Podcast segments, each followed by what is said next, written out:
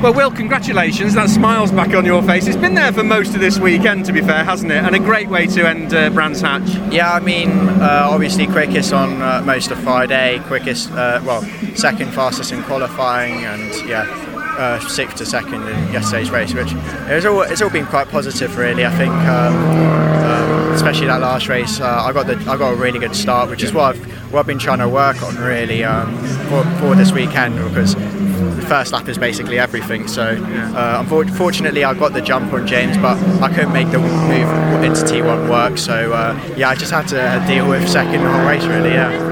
The top half dozen cars in that race, the, the gap between you all was was really small. That made it quite intense for the, the last ten laps or so. Yeah, I mean, um, sort of seeing Dan behind, he was sort of catching, dropping back, catching again, and I was sort of catching and dropping back and catching uh, James. So it, it was quite interesting, really. Just uh, so it was quite. At the same time, it was chilled knowing that uh, with the dirty air, it was going to be really, really hard to overtake. You look back on this season's Brands Hatch first visit with a big smile on your face and a nice points haul.